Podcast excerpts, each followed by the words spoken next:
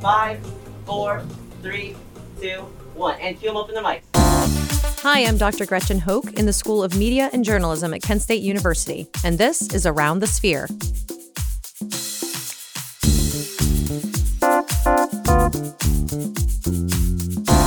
Welcome to Around the Sphere, the podcast of the School of Media and Journalism at Kent State University, produced and recorded by MDJ's students, faculty, and staff just for you. Welcome back to Around the Sphere. For today's episode, we spoke with MDJ's student led photography organization, Focal Point.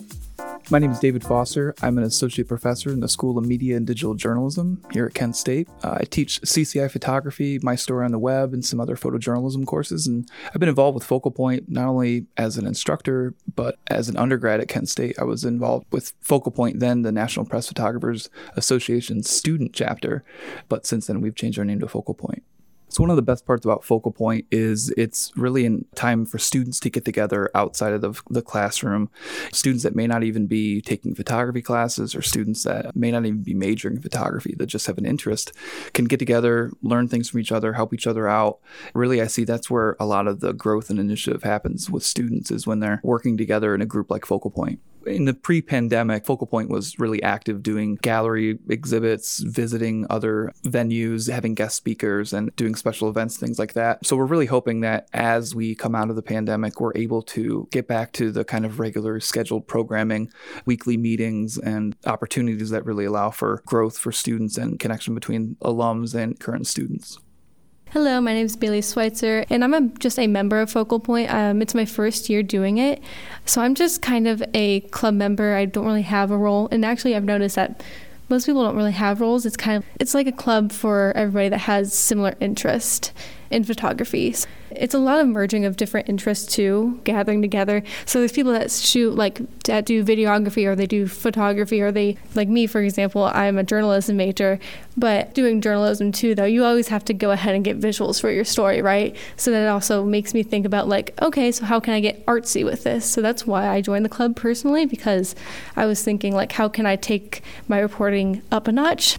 The videographers and the photographers, they've the people that have kind of taken on the leadership roles in that club have been doing this for like years now like have been doing photography and such for a long time so i've just started doing it this semester actually so i'm pretty new to it but it's really great having those people that have experience so then they can teach me how to do things myself. Before I came here today, I was actually with one of the club members and they were teaching me how to get stuff from Taylor Hall, which you know, you can like reserve stuff like camera equipment and such from there. So they're just being really helpful, which I'm thankful for. They are teaching me a lot and I have a lot to learn, so I'm glad that I'm part of this club so far.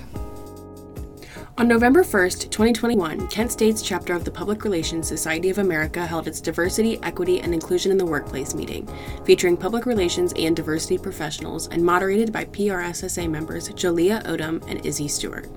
Jolie and Izzy spoke with AJ Liu, CCI's Director of Diversity Initiatives, Daria Gaither, the Communications Manager at FedEx Custom Critical, Felicia McCorkle, the Manager of Diversity, Equity, and Inclusion at Major League Baseball, Amanda Hayes, the Director of Corporate Communications, Diversity, and Inclusion at Joann Stores, and Joy Smith, the Inclusion and Talent Manager at Marcus Thomas LLC. AJ kicked off the meeting with a thought that stuck with every speaker. Diversity, equity, and inclusion don't mean much without one more word belonging. I think you know diversity and inclusion are important pieces of the puzzle, but the whole puzzle involves diversity, equity, inclusion, and I always add a B on the end of mine for belonging. So we say our DEI and B initiatives here in CCI at Kent State. And diversity is recognizing and valuing our differences and everything that everyone can bring to the table, right? Inclusion is making sure that everyone has a seat at the table, but belonging is making sure that while you are at that table, you feel heard, you feel valued, you feel like a, an important contributing member of the community, and you actually feel like you belong as part of that organization. So, how do we do that without tokenizing marginalized groups who might not feel like they belong? Joy Smith says To make sure that we have people on our creative teams, people on our project management teams, on our PR teams, et cetera, that reflect these communities that we're trying to talk to. The experiences of underrepresented people are so nuanced and so complex that if you haven't lived a version of that experience, it's not going to be so easy for you to create something that resonates with those people. So I think the advertising industry specifically, we have responsibility to our consumers and to our clients to ensure that our teams reflect them media that reflects underrepresented people in a way that is positive and genuine and true to what their experiences are. And as Amanda Hayes added, it's about creating a safe space and opening the invitation and opening the doors to anyone who wanted to be a part of these tough conversations. You know, we had some, you know, it's not about inviting certain people to the conversation, it's about inviting everyone to the conversation, but then making sure that in those conversations, the people who maybe have not had the confidence or they haven't had the opportunity to speak up before, really making space for them. So making room for the voices that maybe have not been heard before. When asked for tips on how to deal with superiors who might not think diversity, equity, inclusion, and belonging are vital parts of any workplace, AJ gave tips on how to spot a company that will care. DEI and B, to be truly successful, has to be integrated throughout an organization, right? And the best way to do that is to look at the fabric of the organization and the lifespan of your customer, the lifespan of your employee. Here we look at the lifespan of our students, right? And how do we look at each individual piece with a DEI and B lens and say, how are we incorporating diversity into that, right? How are we building equity into that? Is everyone able to foster a sense of belonging in that part of the process, right? It's not a diversity hiring initiative, it's how we should be doing our hiring from the get go, right? It's not about a diversity and a belonging onboarding process. It's about making sure everyone is onboarded to our organization in a way that makes them feel like they belong here and that they're going to like it here and that they want to actually stay here, right? It's not some DEI and B initiative we're throwing out. That is how we should be onboarding our people because we want our people to be successful here and we want them to be happy and we want them to stay. It's all about tone at the top when you have leaders who are committed to making sure that everyone in this organization feels seen and heard and valued. It's also important that they it's the tone is at the top, but they also see themselves in those positions. And one thing at Custom Critical that we've always prided ourselves in is that we are a very diverse organization our this is our we have a woman president right now, but her predecessor was also a woman, and then our management team is filled with women as well. And so one thing that my uh, leader always says is that you have to bring me a diverse slate when hiring, and if it's not a diverse slate, then I'm going to send it back so that you can bring me one, and that means you have to go into the spaces where those people are, and that also makes someone feel comfortable when they can see themselves. This conversation flowed into the red flags that you can look for when you're searching for a job, and how to know that the company takes takes diversity and inclusion seriously. To make sure that when you are starting your job search, you are looking at organizations that don't just stamp DEI and B on their website and don't do anything else about it. One thing that I so appreciate Generation Z for, and I'm a Generation Z millennial cusp, so I feel like I'm very much some of you all in millennial as well. But something I appreciate you all for is that you're taking us to task and you are holding us accountable. And so make sure that as you're going through your job search, you continue to do that. As you start your job search, ask the questions. You're interviewing them just as much as they're interviewing you, and make sure that you're working somewhere that has values that align with what your personal values are. And as a tip, Daria adds look at their board of directors because you can get that online. And if those are who are making the real decisions and they're the ones that are voting. And so if you don't see any diversity at that level, that would be a red flag for me. On that same note, the speakers discussed how each of their workplaces were emotional and tense places to be during the 2020 racial unrest after the murder of George Floyd. At the same time, while millions of people were now working from home, the line between work and personal conversations blurred. People needed a place to comfortably discuss these feelings, and Amanda found her coworkers asking questions like Can I talk about this? Can I share how I'm feeling? Because working in a traditional business environment, there were some like no out of bounds topics. So, like, you don't talk at all about personal stuff, you don't talk about politics, you don't talk about what's going on in the world, certainly not, God forbid, you know, race or inequity. we recognized that people were not okay. And it's not as if we hadn't created the space to have what we we also call them safe spaces but brave spaces as well because it takes a lot of bravery and a lot of courage to enter into those spaces and be vulnerable especially with your coworkers. And we had done that in the past but always in these small pockets where you know this one affinity group is having a conversation over here and this one department is having a conversation over here finally our ceo jim nash was just like we need to come together as the marcus thomas community and have this conversation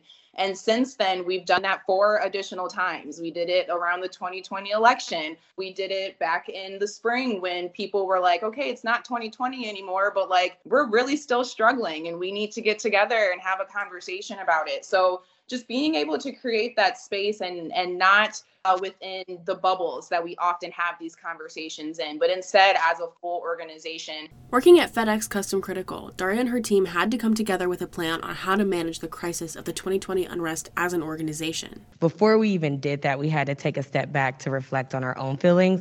And I think it's very important as communicators and those who are in PR and all of us who are set to react that you need to deal with your own emotions too when you're in these situations because just reacting and you will be just so much better of an authentic communicator if you are able to deal with your own emotions at the same time because it's so easy to react and put those blinders on but it's very important to make that safe space for yourself as well as the conversation came to a close, each speaker gave their best advice for working in diversity, equity, inclusion, and belonging, starting with Felicia. So I think my main point of advice, if you're considering this, is this isn't easy work.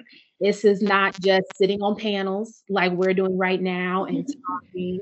It's not just going to fun conventions and, you know, going to career fairs and this, that, or the other. It's actually rolling up your sleeves and getting your hands dirty. It's having these difficult conversations. It's being able to advocate for those voices in your organization that don't have that voice. It's being able to go to leadership and say, hey, if I look at our hiring process, you know, we are missing some elements here. Or hey, if I look at this department, there's some gaps in our gender representation. What can we do? How do we build in those programs or opportunities to make sure we're filling those gaps? Two things that just come so obvious to mind. And it doesn't to me, to Felicia's point, you know, you might not know how you get into this space, but it's going to take two things, and that is empathy and passion. I mean, it's going to, you're going to have to stay motivated in the negative times because, to AJ's point, it's not always the good, fun stuff. Sometimes it's the really like, oh, we took a look and this is not well you have to call out the behavior that needs corrected. You have to acknowledge the systems that are broken. You know, you have to call it out when people are being disproportionately disadvantaged in any sort of situation within your organization. You know, the only way to really truly do this work and actually make it truly have an impact and a positive impact within your organization is to cause trouble, is to stir the pot, is to call out the things that need called out. But it's good trouble, right? That's my next tattoo idea good trouble.